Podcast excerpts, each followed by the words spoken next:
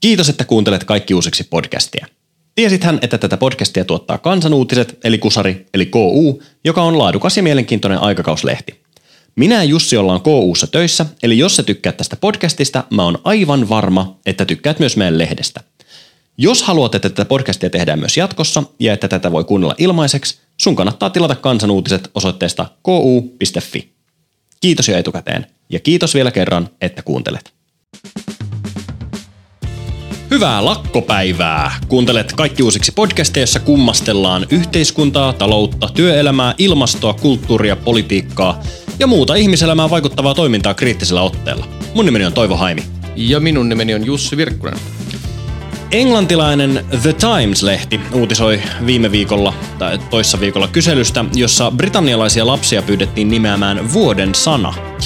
Kymmenen vuotta sitten se oli aika ymmärrettävän lapsellinen valinta. Minion, eli kätyri, eli sellainen ärsyttävä hahmo, itse ilkimys lasten elokuvasta.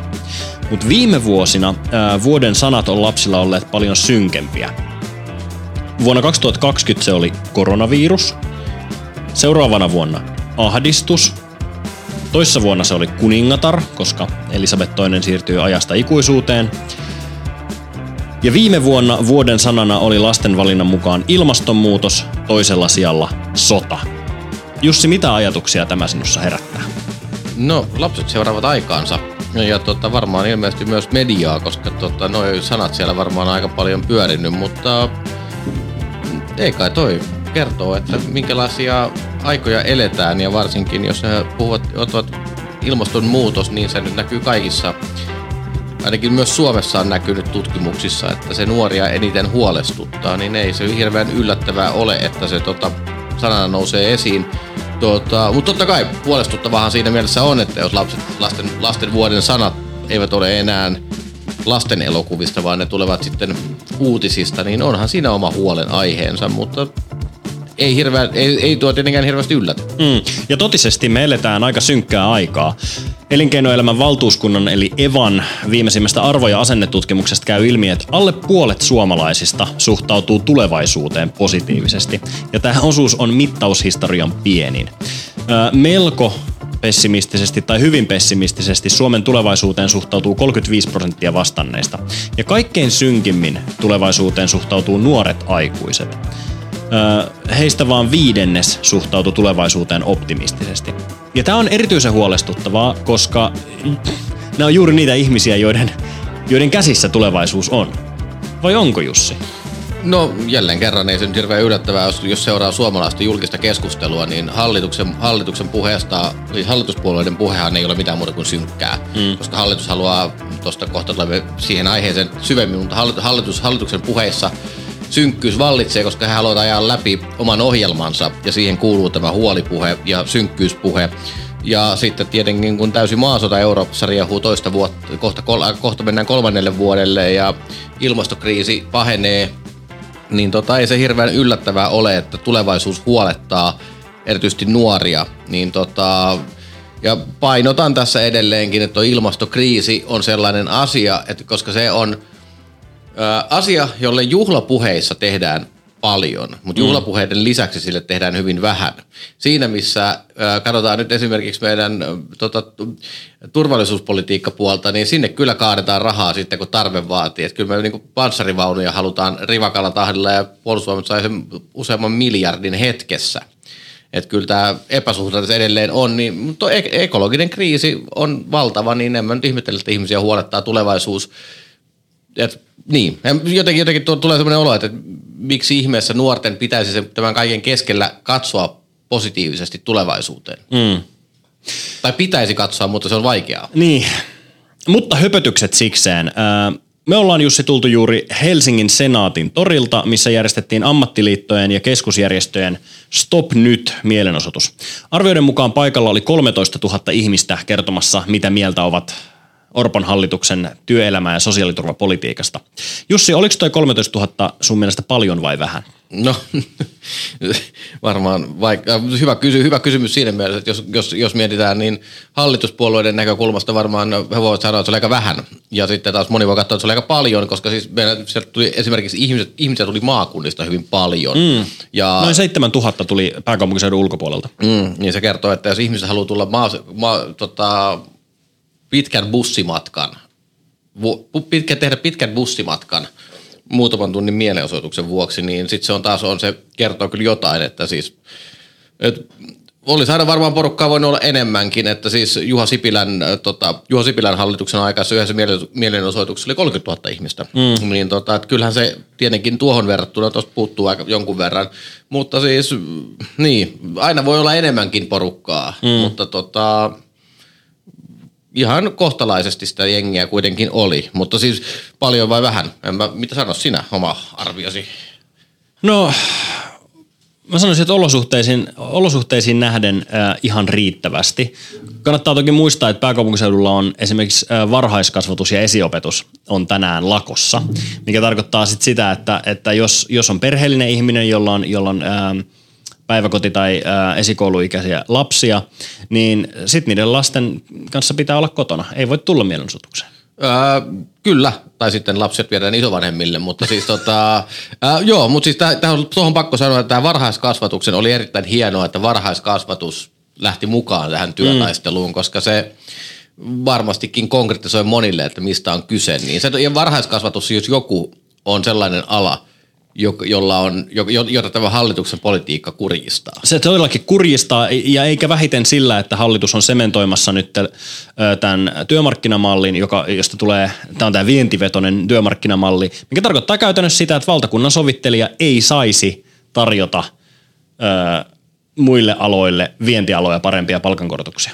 Ja juuri näin. Tähän on sitten joku, joku sanonut, että nyt ainahan voisi ainahan voi saada sen korotuksen jostain muualta isompana. Ja Mik, miksi työnantaja sen antaisi? Niin, minä sanon tähän äh, John Wayne, legendaarisen hahmon sanojen mukaan, that will be the day. Kyllä. Mutta, mutta ei siitä se enempää. Mutta Toivo, me olimme tänään tosiaankin Senaatin torilla. Kyllä. Ja meillä on audiota. Kyllä, minä kävin siellä ihan haastattelemassa äh, proletariaattia, joka oli barrikaadeilla, niin kuunnellaanpa mitä heillä oli sanottavaa kyllä tämä tota, mitä Orpo ja Purra porukka ja kaikki tämä, mitä ne duunaa, niin pistää sen verran vihaseksi, että tämä nyt on se, mitä koen, että pienin vähintä mitä voi tehdä, että tulla vastustamaan tätä touhua. Se ei tässä ole mitään järkeä, että eihän tämä niin meidän valtiotaloutta tai mitään tällaista tule hyödyntämään, että niin se tulee ainoastaan heikentää niin kuin, ihmisten niin kuin, duunareiden elämänlaatua. Ja tekee niin kuin, työelämästä paljon kusisempaa. Ja toivon, että siellä tulee se naijaaminen siitä, että täällä on tota, tosi iso vastustus näille näille jutuille, että tajutaan lähteä perumaan näitä, näitä uudistuksia lainausmerkeissä. Millaista ö, reaktiota toivotte maan hallitukselta? Toivon, että otetaan huomioon nyt se meidän kanta, että, että ei nyt niinku mennä päällä puuhun ja tehdä sitä, mitä halutaan siellä ylemmällä taholla. Kyllä, meitä on täällä paljon tänään ympäri Suomen. Toivon, että se kuuluu tuohon eduskuntatalolle, kuuluu Orpolle, kuuluu Purrolle. Ja toivoisin kanssa, että toi oikeuskanslerilta tullut moite aiheuttaisi jotain muutakin kuin jeesustelua siitä, että miten paljon tämä maksaa yhteiskunnalle tämä kahden päivän lakkoon. Kovaa puhetta. Kyllä, ja siinä huomattiin todellakin eri puolta Suomea, koska ensimmäinen puhuja oli takuu varmasti Helsingistä. Siinä kuului stadilaista sananpartta. Kyllä, ja tota, vielä tuossa viitattiin oikeuskansleri Tuomas Pöystin moitteisiin maan hallitukselle. Ja Tuomas Pöystihän tänään, tällä viikolla Ylellä sanoi, että, että hallituksen lainvalmistelussa kiirehditään ihan liikaa. Että näin kiireelliseen aikatauluun ei ole mitään syytä. Että hallituksella ei ole mitään, mitään järkevää syytä vetää näitä, just näitä leikkauksia ja työelämäheikennyksiä tällaisella aikataululla läpi.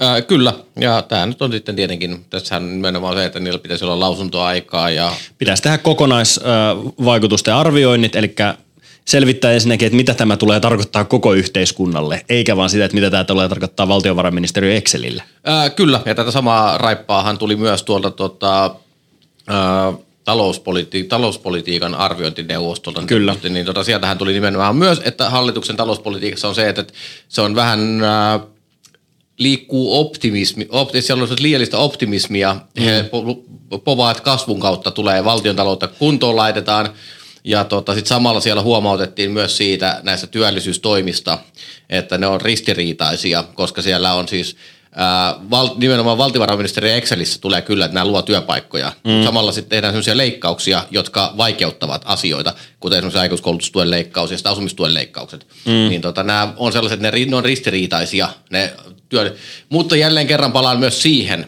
että ennen kuin ruvetaan liikaa heiluttamaan paperinippua, että katsokaa tämän arviointineuvoston papereita, niin arviointineuvosto antoi myös viime hallituksen, viime hallituksen talouspolitiikalle raippaa. Mm. Niin tässä pitää muistaa se, että pitää katsoa, mitä niissä papereissa sanotaan, eikä vaan sanoa, että katsokaa, mikä neuvo, täällä teidän neuvosto, neuvosto moittii. Kyllä. Ähm, Mutta onhan tuossa hallituksen talous- ja työllisyyspolitiikassa nyt vähän semmoinen klangi, että jos ainoa työkalu, mikä on, on vasara, niin kaikki ongelmat näyttää nauloilta. Että jos, jos ainoa työkalu on tässä tapauksessa sakset, niin, niin kaikki ongelmat ratkeaa sille, että leikataan kaikelta. M- Mutta tota, vanha viisaus, minkä osa meistä oppii jo esikoulussa, on se, että sakset kädessä ei pidä juokseman. Niin, no siis tätähän se on, mutta sitten siinä on, joo, tämä on, tota, nämä samat asiat ovat nousseet tässä podcastissa monta kertaa esiin, että hallitus, hallitus, hallitus tekee yksisilmäistä, yksisilmäistä leikkauspolitiikkaa. Onko meillä Jussi huono hallitus? Ää, No joku, joku voi sanoa, että se on huono hallitus, joku voi sanoa, että se tekee tyhmää politiikkaa, mutta sitten tota, että, ää, no Lee Andersonhan sanoi Senaatin torilla ää, vähän siihen tyyliin, että hallituksen politiikassa ei ole kyse työllisyyden parantamisesta ja, näillä, he- ja hän huomautti, että näillä hallituksen heikennyksillä ei ole juurikaan työllisyysvaikutuksia mm. myöskään. Ja siis siinähän myös Andersson siinä puheessaan sanoi myös, että tota, hallituksen politiikassa on kyse siitä, että ää, pääministeri Petteri Orpo ja valtiovarainministeri, Ri- valtiovara, valtiovarainministeri Riikka Purra haluavat pysyvästi heikentää työntekijöiden työehtoja. Ja he haluavat pysyvästi heikentää AY-liikkeen mahdollisuuksia jatkossa tehdä sitä, mitä AY-liike aina on tehnyt, eli puolustaa suomalaista työntekijää. Se on kovaa puhetta. Ää, no se on, ja siis tämä, tämä on juuri se, mitä tässä on, että olla- ollaan yritetty tässäkin podcastissa monta kertaa sanoa, mitä sinäkin olet sanonut monta kertaa, että tässä on nimenomaan kyse ideologiasta. Mm. Että siis, että AY-liike halutaan nuijia maan, siis ei maanrakoon, mutta AY-liikkeen valtaa halutaan huomattavasti heikentää. Niin, ja koska AY-liike edustaa politiikassa ja yhteiskunnassa työntekijöitä, niin, niin tämä on vallansiirto työntekijöiltä ö, omistajille, eli pääomalle. Niin, siis tässä on, tuossa on myös se, että on monta kertaa hallitus on sanonut, että he tekevät tätä politiikkaa siltä, että tämä on, sama mitä asia, mitä muissa Pohjoismaissa on tehty. Mm. Mutta sitten on myös huomautettu, että ne ottaa kaikki ne asiat, tietyt asiat Pohjoisma- Ruotsista ja Norjasta ja Tanskasta, mutta mitään parannuksia ei ole, tulo, ei ole tulossa. Eli tässä otetaan, otetaan huonot asiat muista Pohjoismaista, mutta nyt hyviä asioita ei oteta. Tulee mieleen entinen DDR, jossa oli ö, sekä saksalaisuuden että venäläisyyden huonot puolet ilman kummankaan hyviä puolia. Niin, no se on, se on saksalainen kommunisti on kuulemma yksi pahimmista asioista, mitä oikein maa päällään kantaa. Tota, siellä välillä joillakin vaihtuu vaan univormusta vähän noin mer- arvomerkit, mutta ei siitä se enempää. Ö- mutta, mutta, siis, mutta siis jälleen kerran, tässä on, tässä on se yhteen törmäys, sen takia sellainen tori täytty tänään. Mm. Että eihän se ole, ja tossakin mitä kuultiin, niin tota, ei olekaan hirveä ihme, mm. että tota, ihmiset ovat vihaisia. Ihmiset ovat aivan syystä vihaisia. Lee Anderson puhuu myös ö, työttömyydestä ja siitä, että, että tota, meillä on samaan aikaan ö, työntekijät barrikaadeilla, mutta sitten meillä on myös ö, verrattain korkea työttömyys. Ja Lee Anderson sanoi, että työttömyys ei johdu siitä, että työttömyysturva on liian hyvä. Työttömyys ei johdu siitä, että työttömät eivät halua töihin. Yksikään yritys ei pärjää ilman hyvinvoivia, työhönsä sitoutuneita ja osaavia työntekijöitä, ja tätä meidän pitäisi tukea. Näin sanoi Lee Anderson. Jälleen kerran kovia sanoja. Mitä mieltä Jussi? No, eihän kukaan voi olla tuosta eri mieltä. Siis, mä, siis se on jotenkin, jotenkin silleen, että siis se, tota, ja tähän, tähän ehkä tulee se, että, että siis Suomessa ajatellaan, että työttömyysturva, että jotenkin se, että työttömyysturvalla on liian helppo mm. olla. Niin, tota, Niin yleensä sanoo ihmiset, jotka eivät ole hyvän, hyvin pitkään aikaan eläneet työttömyysturvalla. Niin, täh- tähän se, tähän, se, tähän se pohjaa, että siis, ja, siis, ja jälleen kerran ehkä se, tässä palataan vielä siihen, että se valtiovarainministeriön tapa laskea niitä työttömyysvaik- työllisyysvaikutuksiahan tulee juuri siitä, että kun leikataan ihmisen ansioita, mm. niin hän menee automaattisesti töihin. Mm. Mutta siis tota, jos ihminen ei kykene, kykene työllistymään eri syistä, niin voi olla aika vaikeaa se. Että tässä on tota, Niin, että siis meillä on, meillä on paljon työttömiä ja se työttömyys on, on tosi vaikeaa työ, se, niitä, heidän, heitä on tosi vaikea, heitä on tosi vaikea, heidän, heidän on todella vaikea työllistyä. Kyllä. Niin ei se nyt se siis tota, että no, tää on, jotenkin tulee se, että tiedätkö, asiat, mitä tässä puhutaan, no me ollaan puhuttu niistä niin monta kertaa jo aikaisemmin, niin tulee silleen, että, että No, mutta tämä se on, kun kaksi ideologiaa törmää toisiinsa, niin jälki on tuon näköistä.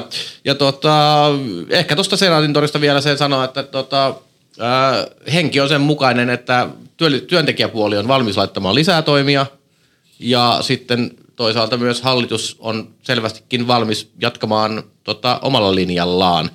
Mutta tota, ehkä tässä vielä palaisin siihen, että tota, oppositiopuolueet ovat huomauttaneet, että ennen vaaleja tällaisia asioita, mitä nyt hallitus ajaa, niin ei sanottu. Mm. Niin, tota, ja, niin. ja tästä olin, olin just niin kuin sanomassa, että, että annetaan nyt sen verran siimaa hallitukselle ja elinkeinoelämälle, että kuullaan myös, myös heidän argumentit. Koska mehän olemme sentään reilu ja tasapuolinen mediatuote, eikö näin Jussi? Ja, kyllä. Eli hallituksen pääargumentti ö, vaikuttaisi olevan se, että, että viime vuoden eduskuntavaaleissa kansalaiset äänesti nykyisiä hallituspuolueita, jotka sai enemmistön eduskuntaan ja siten niin kuin kansalta mandaatin, luvan toteuttaa ohjelmaansa. Mutta mun mielestä tämä argumentti ei – ei kestä merivettä, koska vaaleissa ihmiset äänesti ihan erilaisen politiikan puolesta kuin mitä he nyt saavat. Et pitää muistaa, että ennen vaaleja ää, nykyisen hallituspuolue perussuomalaisten puheenjohtaja Riikka Purra sanoi pienituloisten etuuksien leikkaamisesta näin. Perussuomalaisten erot muun muassa kokoomuksen, joka haluaa leikata pienituloisten etuuksista. Se ei meille käy. Ja nyt vaalien jälkeen valtiovarainministerinä Purra on kuitenkin leikkaamassa juuri niistä pienituloisten no etuuksista. Kokoomus taas ajoi vaaleihin täysin sammutetuin lyhdyin työelämä- ja sosiaaliturvakysymyksissä. Et nykyinen pääministeri Petteri Orpo sanoi ennen vaaleja näin. Me emme ole leikkaamassa ihmisten toimeentulosta, me emme halua tehdä leikkauksia koulutukseen. Me emme ole leikkaamassa kaikkia indeksejä pois. Me emme esimerkiksi ole koskemassa eläkkeensaajien indekseihin, emme ole koskemassa. Me emme ole leikkaamassa sote-rahoitusta. Ja nyt vaalien jälkeen kokoomus on hallituksessa tekemässä täsmälleen päinvastoin kuin lupas. Ja mä sanon vielä sen, että pärstäkertoimella irtisanomista, aikuiskoulutustuen lakkauttamista, vuorotteluvapaan lakkauttamista ja ensimmäisen sairauslomapäivän muuttamista palkattomaksi, niin mitään näistä ei ollut sen enempää kokoomuksen kuin perussuomalaistenkaan vaaliohjelmissa. Kukaan ei äänestänyt tällaisen politiikan puolesta. Joten on aika paksua puhetta sanoa, että tällaiselle politiikalle on kansalle, kansalta haettu mandaatti eduskuntavaaleissa. Että jos ja kun ihmisiä niin sanotusti petkuhuiputettiin tämän hallituksen politiikan kanssa, niin mun mielestä terveeseen demokratiaan ja kansalaisyhteiskuntaan kuuluu se, että myös vaalien välillä kansalaiset saa esittää mielipiteensä politiikasta niillä keinoilla, mitä heillä on. Ja tässä tapauksessa työntekijöillä on keinona lakkoilu. Ei demokratia ole vaan sitä, että neljän vuoden välein käydään pudottaa lappuboksiin ja sitten pyöritellään peukaloita seuraavat neljä vuotta. Et silloin kun poliitikot lupaa yhtä ja tekee toista, niin silloin kansalaisilla on mun mielestä lupa sanoa, että tämä peli ei vetele. No näin juuri. Et siis totta kai muun muassa jotenkin ajatus siitä, että neljän vuoden välein käydään äänestämässä, muuten ollaan hiljaa, niin sehän on äärimmäisen passiivista. Ja sehän on just semmoinen, että mä en, mä en tiedä minkälaisen demokratia ihan teen mukaista toi olisi. Se on ihan käsittämätön ajatus jotenkin, että, että käytte äänestämässä, olkaa muuten turvat kiinni, mm. kun me tehdään nyt politiikkaa. Mm. Ei tietenkään.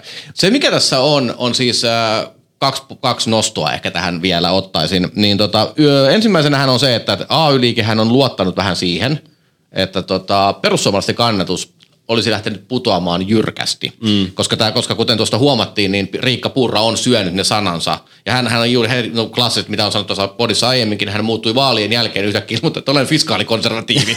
Eh, niin tota, että hän, niin muutti, että hän muuttui täysin ihmisenä. Ja mm. siis ideologisena, ide, niin tavallaan, no maahanmuuttaja hän on vihannut aina. Mm. Mutta siis nyt hän tuli vielä ulos tällaisena ää, tiukan talouskurin puolesta puhujana. No, Thatcherismin. Kyllä, mutta tässähän tullaan sitten siihen, että siis perussuomalaisten kannatus ei ole pudonnut hirveän jyrkästi. Mm. Itse asiassa on pudonnut pari prosenttiyksikköä vaalituloksesta. Ja nyt perussuomalaisten presidenttiehdokas Jussi halla nakutti vaaleissa 19, prosentin kannatuksen. Mm. Joten perussuomalaiset voi katsoa, että tämä, okei, okay, meidän, kannatus, meidän kannatus kestää tämän politiikan. Mm. Joten, ja sitten jos he ovat, ja varma, siis perussuomalaiset varmasti ovat myös tuon politiikan takana, mm. koska he ovat hallituksessa, niin tota, ei siinä. Joten perussuomalaiset, tavallaan se, se kortti on nyt no, odotetaan vielä vähän aikaa, mutta se kortti näyttää tällä hetkellä, että se ei toimi. Että perussuomalaisten kannatus on kestänyt tämän rummutuksen, itäraja, itäraja on kiinni ja tota bensaa vähän, bensa hinta on vähän tippunut, niin voi heidän kannattajilla olla ihan kivaakin mm. tavallaan. Mutta sitten toinen puoli tässä sitten on vielä se, että selvää on, että AY-liike on valmis nostamaan kierroksia vielä lisää. Se on porvarillisessakin mediassa sanottu. Niin tota, et nyt on sitten se kysymys, että olisiko työnantaja, työnantajilla, että milloin sieltä tulee vähän semmoinen, että pitäisikö pikkuhiljaa, että koska on, on myös tiedossa, että työnantaja, työnantajapuolella on vähän se, että siellä on asioita, joita he eivät halua, kaikki, että se ohjelma menee liian pitkälle, ja nyt he, et, tavallaan, että kuinka kovan hinnan työnantajat ovat valmiita maksamaan tästä. Elinkeinoelämän keskusliitto, Suomen yrittäjät ja keskuskauppakamarin puheenjohtajiensa kautta he ovat varmasti valmiita katsomaan tämän kortin loppuun asti, koska se hallitusohjelma on heidän kirjoittamansa. Mm. Mutta se, että kuinka nämä työnantajayritykset, niin sitähän myös vähän, vähän katsotaan, että kuinka kauan heille kestää pokka. Vielä se on kestänyt, mutta milloin se, milloin se loppuu. Ja sitten tullaan siihen pisteeseen, että miten tästä kuitenkaan tullaan ulos niin, että kukaan ei, kukaan ei koe hävinneensä tosi rumasti. Niin. Ja varmaan siis tässähän tuli nyt selitettyä se, että miksi ammattiyhdistysliike nyt lakkoilee, ää, niin tässä on kyse täysin samasta asiasta, että jos, jos lemmikkikoira käyttäytyy kurittomasti, niin se vika on siellä hihnan toisessa päässä. Ja, ja näillä lakoilla pyritään nimenomaan vaikuttamaan siihen, että, että yritykset, ää, isot yhtiöt ää, ottaisivat puhelimen käteen ja, ja soittaisivat vaikka sille pääministeri Orpolle, että, että nyt menee jo liian yli. Niin, siis lakollahan on tarkoitus vai osua, vaikuttaa johonkin, ja jos lakko ei vaikuta kehenkään, niin silloin se on aika huono lakko. Et näinhän se juuri on. Rupesin kyllä miettimään, jos kotitaloutta ja valtiota ei voi verrata keskenään, niin voiko lemmikikoiraa ja työmarkkinapolitiikkaa verrata keskenään? Öö, kysytään tästä meidän tämän jakson kyselyssä. Kertokaapa kuulijat, mitä mieltä olette. Jussi, ootko sattumoisin lukenut John Byrne Murdochin artikkelin, joka julkaistiin viime viikolla Financial Timesissa?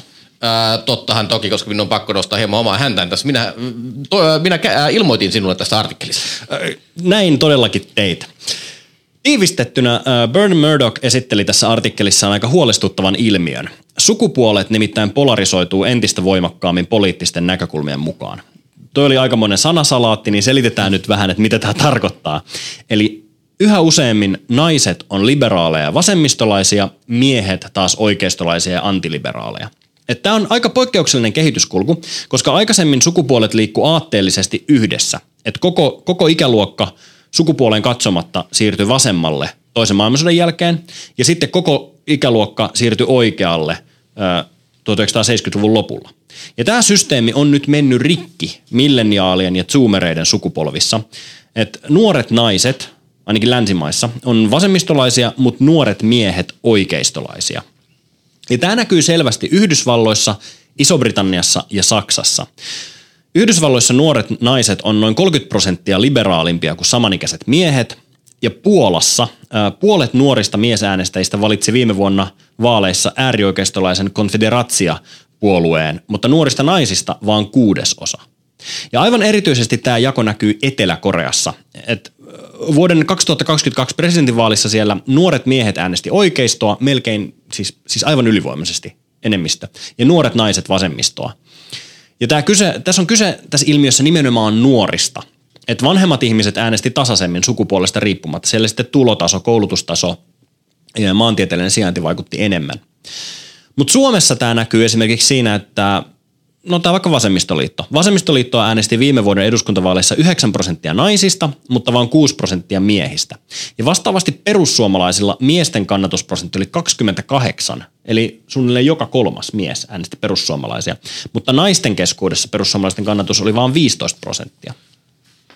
No mihin tällainen polarisaatio sitten johtaa? No tietysti siihen, että sukupuolet näkee maailman ihan eri tavalla ja se johtaa siihen, että ihmiset ei, ei enää pariudu, tai heteropariskunnat ei enää pariudu keskenään, koska ne ajattelee, että se toinen on perustavanlaatuisella tavalla väärässä kaikesta.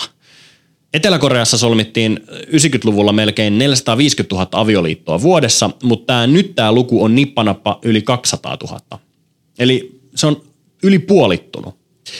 Ja vastaavasti Etelä-Koreassa syntyvyys on romahtanut. Eteläkorealaiset naiset saa keskimäärin 0,78 lasta elämänsä aikana, mikä on koko maailman alhaisin luku. Jussi, mitä sä ajattelet tästä kaikesta? Tämä on, tämä on siis todellakin hämmästyin tätä, kun törmäsin itse tähän. Tässä on toi, tuossa oli Twitteristä noin kaikki graafit, ne oli kyllä tosi tiukkaa kamaa ja sitten mm. sen artikkelinkin vielä, se oli todella huimaa luettavaa. Niin tota, ensimmäisenä tuossa tulee mieleen nimenomaan syntyvyyteen, kun Suomessakin puntaroidaan paljon, että syntyvyys on romahtanut. Tai siis mm. se on romahtanut. Kyllä. Ja se putoo, mutta se putoo kaikkialla läns, länsimaissa syntyvyys. Ka- kansan kusarikin tästä teki jutun toissa vuonna. Kyllä, erinomainen juttu olikin. Ja siis tässä tulee, tullaan tavallaan siihen, kun sanotaan, että, että kun, kun lapsi, lapsi toive niin kuin toive lapsimäärästä ja näistä, ne ei ole muuttunut ihan hirveästi. Mm. Nuoret tai ihmiset kyllä toivovat edelleen lapsia, mm. mutta niitä, he, he eivät tavallaan niin kuin saa, he, saa lapsia niin paljon. Mm. Niin tämä, tässä tavallaan tullaan siihen juurisyyhyn myöskin, että olisiko tässä pikkasen, mikä siihen saattaisi vaikuttaa. Mm. Ja mun tässä jälleen kerran palataan siihen, me ollaan puhuttu paljon tässä bodissa aiemminkin aiheesta, mutta siis nämä sukupuolten väliset erot on ihan, siis tämä vahvistuu, siis tämä on merkittävä, järkyttävä osoitus siitä, että mitä ne ovat nykyään. Mm. Se on ihan hälyttävän iso. Ja siis tämä ei, tavallaan, se on to, ja siis, ää, ja, ja kun kehitys on tässä pisteessä jo nyt, niin yleensähän nämä ei ole hirveästi trendit kääntymässä. Mm. Et mä en tiedä, saako, kun puhuttiin, että mitä saa verrata, niin en tiedä, saako verrata printtilehtien levikkiä ja liberaalius, nuorten liberaali, liberaaliusastetta. Mutta siis pointtina, että lehtialalla oltiin yhtä aikaa silleen, että no kyllä ne kohta rupeaa ne nuoret tilaa lehtiä. Mm. Ei ne ruvennut, se on se ongelma. Ja tässä tavallaan, että jos eriytyminen, jos tämä tilanne on tällä hetkellä jo näin, niin mitä tämä tarkoittaa, koska nythän nämä on niinku kaksi kolmekymppisiä. Mm. Niin sitten on sitten, että tavallaan se kehitys vaan kulkee eteen ja eteenpäin, jolloin meidän eriytyminen vaan syvenee entisestään. Mm. Ja siis Suomessa esimerkiksi meillä on siis työpaikkojen segregaatioaste taitaa OECD-maiden korkeimpia. Kyllä. Mikä tarkoittaa, että meillä on miesten alat ja naisten alat. Mm. Niin, ja hyvin selkeästi vielä. Kyllä. Niin tota, jotenkin tämä siis, ö, yksi asia mitä miettii, koulutus. Kyllä. Naiset ovat nykyään niitä, heitä, jotka he kouluttautuvat pidemmälle. Mm. Ää, yliopistoissa naisia, naisia alkaa olla enemmän, en tiedä oikein alalla kuin alalla enemmän mm. kuin miehiä. Se ei ole kenenkään vika. Mm. Ja, mutta sitten pitää vaan jälleen kerran palata siihen, että pitää pohtia sitä, että tota, mitä tämä tarkoittaa tulevaisuuteen.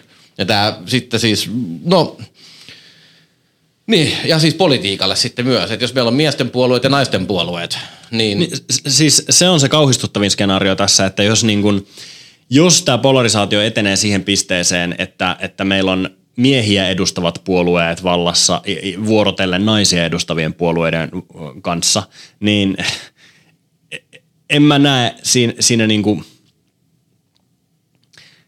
mä en näe siinä mitään positiivista, että, että, että niin kuin olisi, olisi miehet hallituksessa, naiset oppositiossa ja toisinpäin. Niin, siis tämä, ja tässä, tätä voi tavallaan miettiä sillä tavalla, että siis länsi, länsimaailmassa, län, tässä niin kutsutussa lännessä, mm. niin tuossa mitä aiemminkin jo puhuttiin, missä aloitettiin tämä jakso, on se, että mikä meidän tulevaisuuden kuva on. Mm. Niin meillähän ei ole sellaista hirveän positiivista tulevaisuuden kuvaa. Juuri Suomessa näin. positiivisimman tulevaisuuden kuvan ilmoittaa Sixten Korkman kolumneissa, se ilmoittaa, että Suomen tulevaisuus on kirkas. Mutta siis tavallaan, että meillä ei ole mitään sellaista kunnon visiota paremmasta maailmasta ihan oikeasti tällä hetkellä. Okei, se mm. voi olla vaikeaa, mutta silti. Et, ja tämä tarkoittaa, että tällä olla, ja totta kai kun syntyvyys on alhainen, talous ei kasva, maailma, ekologinen kriisi jyllää, niin se tavallaan sitten äärioikeisto kauppaa jotain ihme sitä hähmästä paluuta nostalgiseen menneisyyteen. Ja kuviteltuun menneisyyteen. Kuviteltuun menneisyyteen. Ja siellä kuvitellussa menneisyydessä asiat olivat äh, niin sanotusti sillä tavalla joidenkin mielestä reilassa, mm. että oli miehet, miehet pitivät valtaa ja karusti sanottuna niin akat olivat hiljaa. Mm. Ja, tota, ja tämä tietenkin sitten, jos, jos nyt mietitään tätä Tämä menee vähän vaaralliselle polulle, ehkä tämmöinen ja liian yksinkertaiselle polulle silti. Mutta tavallaan, että öö, tota menneisyyttä tavallaan miehet, miesten, miesten maailma on jollain tavalla murentunut tietyllä tavalla ehkä. Ja sitten niille kaupataan sitä, nämä erilaiset somehahmot, Andrew Tate, Jordan Peterson ja perussuomalaiset. niin, tuota, se on, no periaatteessa samaa tuotetta, eri, samaa tuotetta ää, eri paketissa. Mm. Mutta siis, siis joku on pilannut, pilannut maailman. Ja siis se on niinku joku voketus, joka, joka on niinku ihan, niinku, ja käytännössä sitten... Käytän... Feministit ja viherhumppa. Niin, jolloin tullaan siihen pistiin. Ja sitten tavallaan tämä, että niin. Ja sitten on se vähän jotenkin, että siis mihin tässä sitten päädytään. On, mutta jotenkin toi, toi oli kyllä niin hurjaa katsottavaa tosiaankin toi, siis Yhdys, Brit- Iso-Britanniassa huomattiin se, että siis konservatiivien valtakausi ää, näkyy siinä, että siellä nuorten miesten tota, tietyllä tavalla oli vähän, vähän su, samaan suuntaan mennyt naisten kanssa. Ei ollut ihan samalla tavalla, ihan yhtä huolestuttava, mutta, mutta siellä nuoret miehet toisaalta miettivät, näkivät ää, maahanmuuton tosi kielteisenä. Mm. Ja tämä on, että siis se tavallaan, että se, sit se siinä näkyy samalla tavalla se kehitys kuin muuallakin. Mutta sitä mä, mä, en huomannut lukenut sitä juttua, vaan ainakaan mä en siitä jutusta bongannut. Että käsiteltikö siinä kuinka paljon koulutusastetta, että kuinka, et mikä tämä koulutuksen merkitys näissä luvuissa on. Että et, onko korkeammin koulutut, korkeammin koulutut miehet kuitenkin liberaalia, edelleen liberaaleja? Se on ihan kiinnostava tieto. En, en, en tosiaan tiedä, että et miten se, se tilasto menee. Mutta se, mitä, mikä ehkä voi selittää tätä ilmiötä, on, on varmasti myös se, että, että maailmasta on tullut monella tapaa haastavampi nuorille miehille. Ja se, mä tarkoitan tällä sitä, että vielä joskus 80-luvulla Suomessa pystyi miehenä elämään ihan hyvää ja tyydyttävää elämää ilman, että tarvitsi oikeasti nähdä vaivaa sen eteen. Et jos oli vaikka joltain tota, Lärvätsalon kylältä, niin suoraan kansakoulusta pääs, pääs töihin, kun vaan sanoi, että hei, mulla, mulla pysyy hitsipilli kädessä tai, tai voin kantaa painavia asioita ja sitten patruuna ottaa töihin. Vaimo löytyy sieltä samalta kylältä, sieltä löytyy myös omakotitalotontti ja tota, elämä, elämä hymyilee ja elämä paranee koko ajan. Ilman, että, että tarvii oikeasti niin kuin nähdä niin paljon vaivaa kuin nykyään. Öö, ja feminismin – ja sukupuolten tasa-arvon lisääntymisen kautta naisille on tullut enemmän mahdollisuuksia tässä maailmassa. Niitä samoja mahdollisuuksia, mitä miehillä oli vaan, vain miehillä oli aikaisemmin. Ja naiset on käyttänyt näitä paljon ehkä sanotaanko tehokkaammin hyödyksi, että naiset muuttaa sieltä Lärvätsalolta toiseen isompaan kaupunkiin opintojen perässä, korkeakoulutuksen perässä, eivätkä sitten muuta sinne Lärvätsaloon enää takaisin. Ja, ja tota, naiset suuntautuu kansainvälisille urille, korkeakoulutettuihin hyväpalkkaisiin duuneihin, mutta mitä sitten jää niille miehille, jotka, jotka ny, nytten nykyajassa jäävät sinne Lärvätsaloon ja ajattelevat, että mikä minussa on niin vääränlaista, kun en voi elää samanlaista elämää kuin isäni?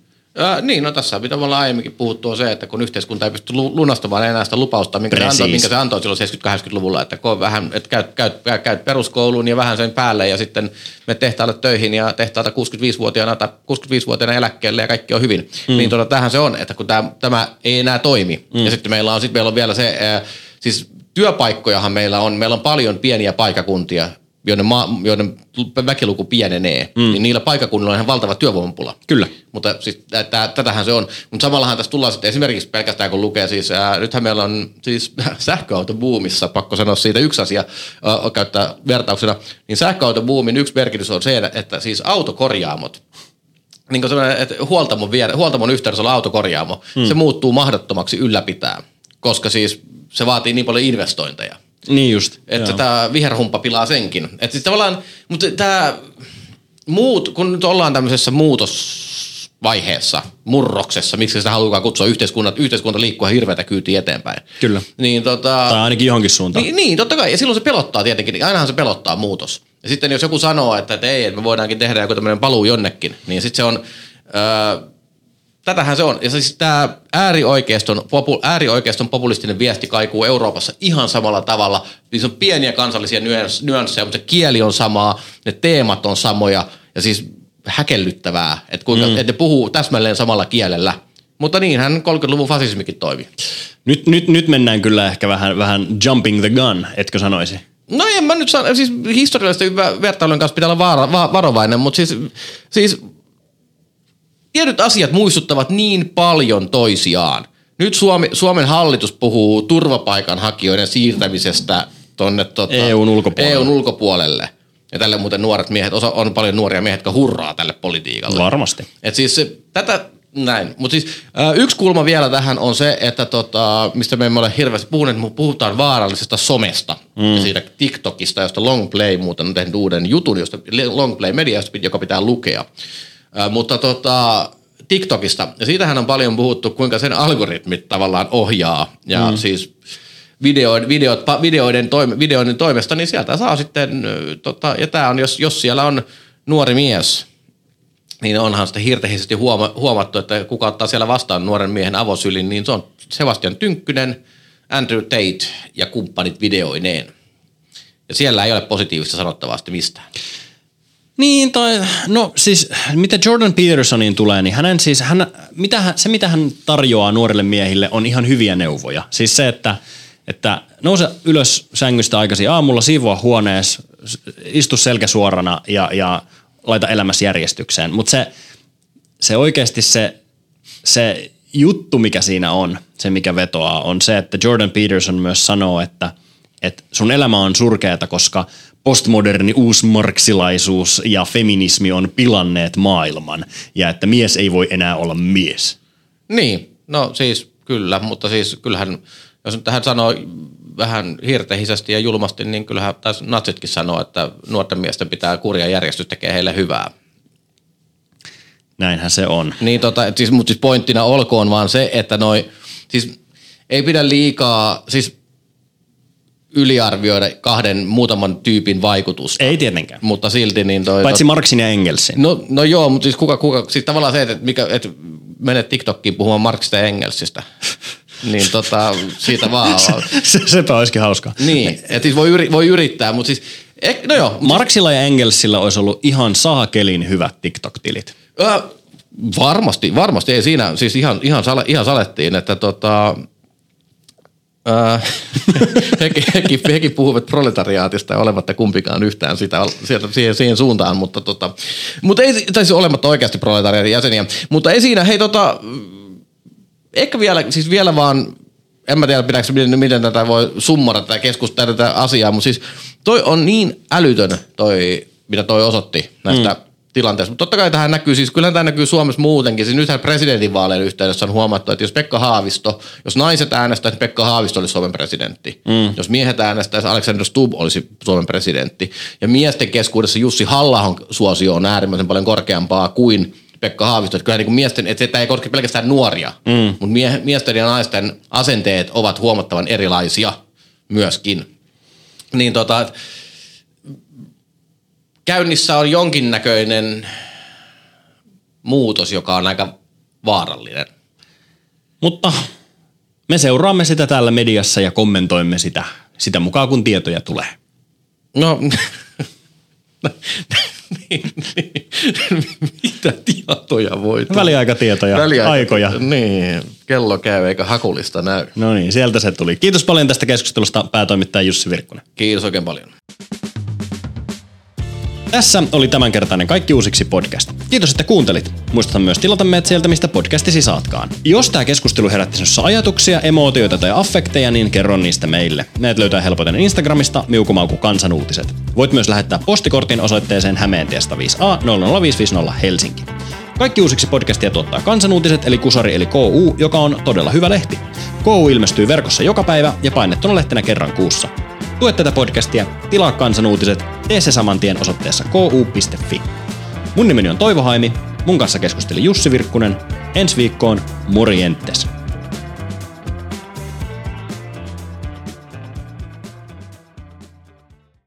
Jussi, saitko trotskilaisilta monisteen mielenosoituksessa? Sain. Mielenosoitus ja trotskilainen A4. Siinä vasta mielenosoitusyhdistelmä.